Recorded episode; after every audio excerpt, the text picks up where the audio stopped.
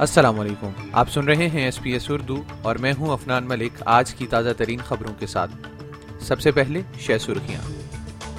Nationals کے رہنما David little proud نے وزیر اعظم اینتھنی البنیزی پر اپنے پیشرو کے ساتھ خام خواہ لڑائی کا الزام لگایا ہے۔ وکٹورین حکومت ہزاروں نرسز اور دائیوں کو بھرتی کرے گی اور پاکستان میں سیلاب کی تباہ کاریاں جاری۔ اور کھیل کی خبروں میں ایشیا کپ کا سب سے بڑا مارکا پاکستان اور بھارت کی ٹیموں کے درمیان آج دبئی میں ہوگا۔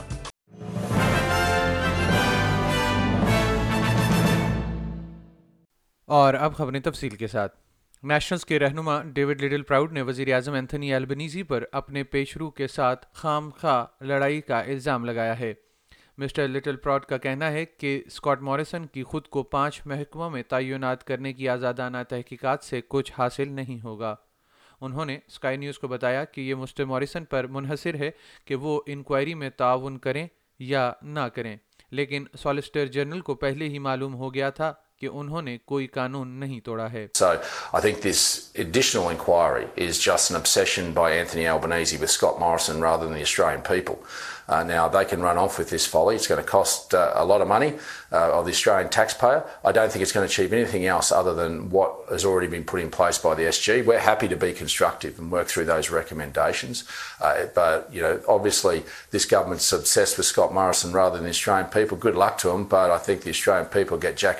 Quick. لیکن دوسری جانب خزانچی جم چامس کا کہنا ہے کہ مسٹر موریسن کے اقدامات لیبر پارٹی کی سالمیت کے خلاف ہیں اور تحقیقات کا مطالبہ کرتے ہیں ہائی کورٹ کی سابق جسٹس ورجینیا بیل پچیس نومبر کو اپنی رپورٹ پیش کریں گی یونینز اس ہفتے ملازمتوں اور مہارتوں کے سمٹ کو انتہائی ضرورت مندوں کے لیے اجرت میں اضافے کے لیے استعمال کرنے کے لیے تیار ہیں۔ اجرت میں اضافہ آسمان کو چھوتی مہنگائی کے ساتھ ساتھ ضروری ہے۔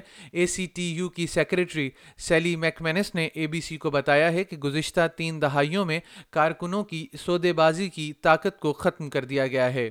And that's the reason why we've got a problem, a huge problem with wages growth. And unless we address um, that issue, that's not going to change. So, what we'd like to see is for those people who can't access, um, they're not on those mountains, they're not going to access um, bargaining, they need options and flexible options. So, multi employer bargaining or sector bargaining, it should be simple, it should be fair, um, it should give those workers the bargaining power they need to actually get pay rises again. لیکن دوسری جانب Australia کی business council نے اجرت کو بڑھانے کے لیے جدت اور پیداواری صلاحیت پر زیادہ توجہ دینے پر زور دیا ہے۔ دو روزہ سربراہی اجلاس جو جمعرات کو کینبرا میں شروع ہو رہا ہے، میں مائگریشن پالیسی اور کارکنوں کی تربیت پر بحث ہونے کا امکان ہے۔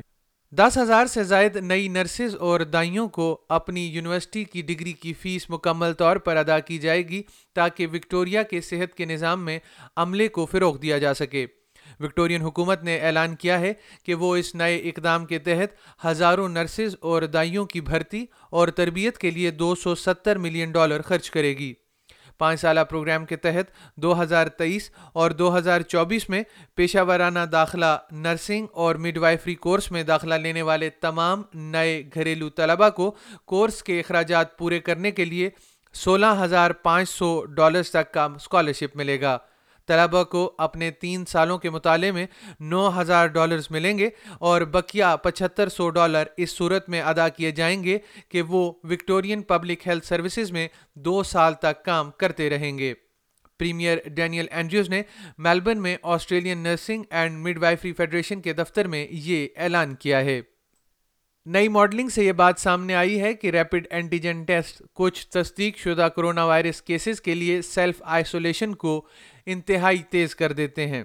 اس کی وجہ سے آسٹریلیا کے معروف متعدی امراض کے ماہرین میں سے ایک اب سات دن کی آئسولیشن کو ختم کرنے کا مطالبہ کر رہے ہیں۔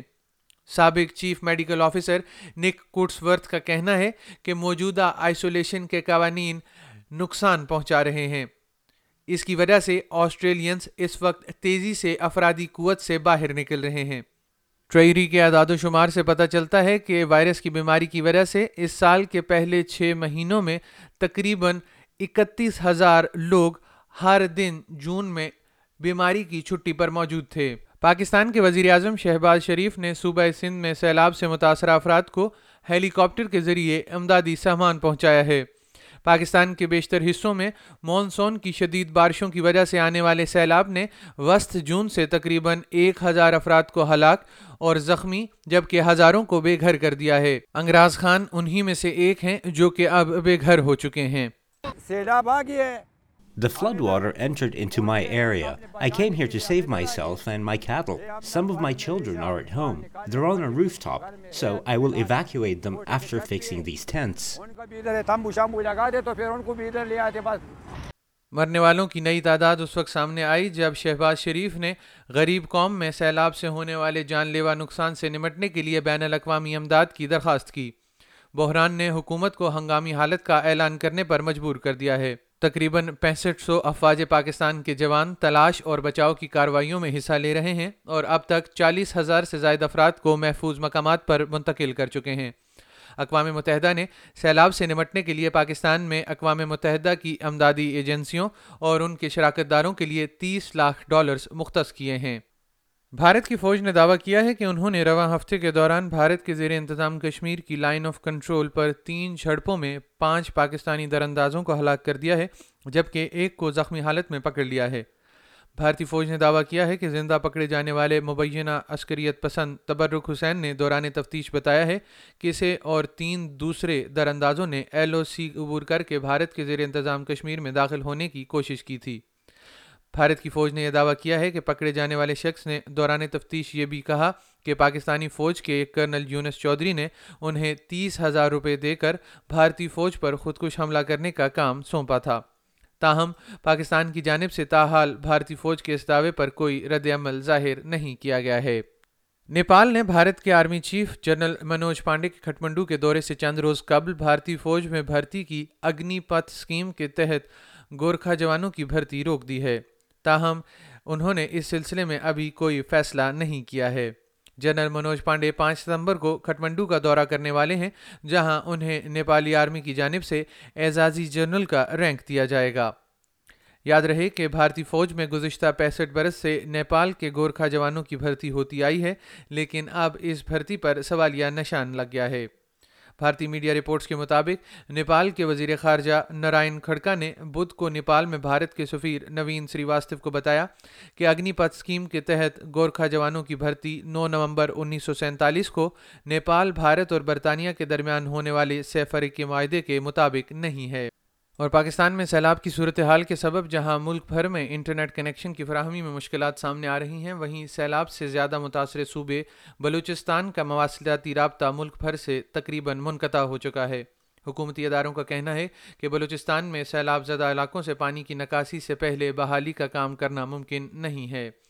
پاکستان کی وزارت انفارمیشن ٹیکنالوجی اور ملک کی سب سے بڑی مواصلاتی company P T C L کا کہنا ہے کہ بلوچستان میں صورتحال کو بہتر بنانے میں کچھ وقت لگ سکتا ہے کیونکہ کئی مقامات پر آپٹیکل فائبر کٹ گئی ہے اور سیلابی پانی کے باعث بحالی کا کام کرنا ممکن نہیں ہے۔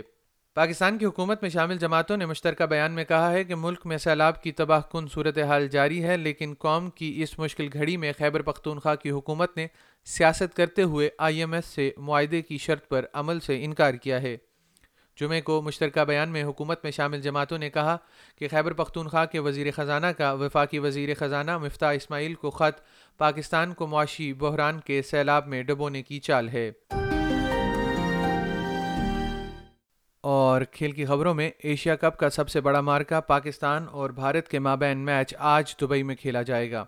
پاکستانی ٹیم اس وقت شاہین شاہ افریدی کے بغیر فیلڈ میں اترے گی، جبکہ بھارت کی جانب سے جسپریت بھمرہ ایکشن میں نظر نہیں آئیں گے۔ دونوں کھلاڑی انجری کی وجہ سے اس ایونٹ کا حصہ نہیں ہیں، جسے مبصرین نے مخالف ٹیموں کے لیے ریلیف قرار دیا ہے۔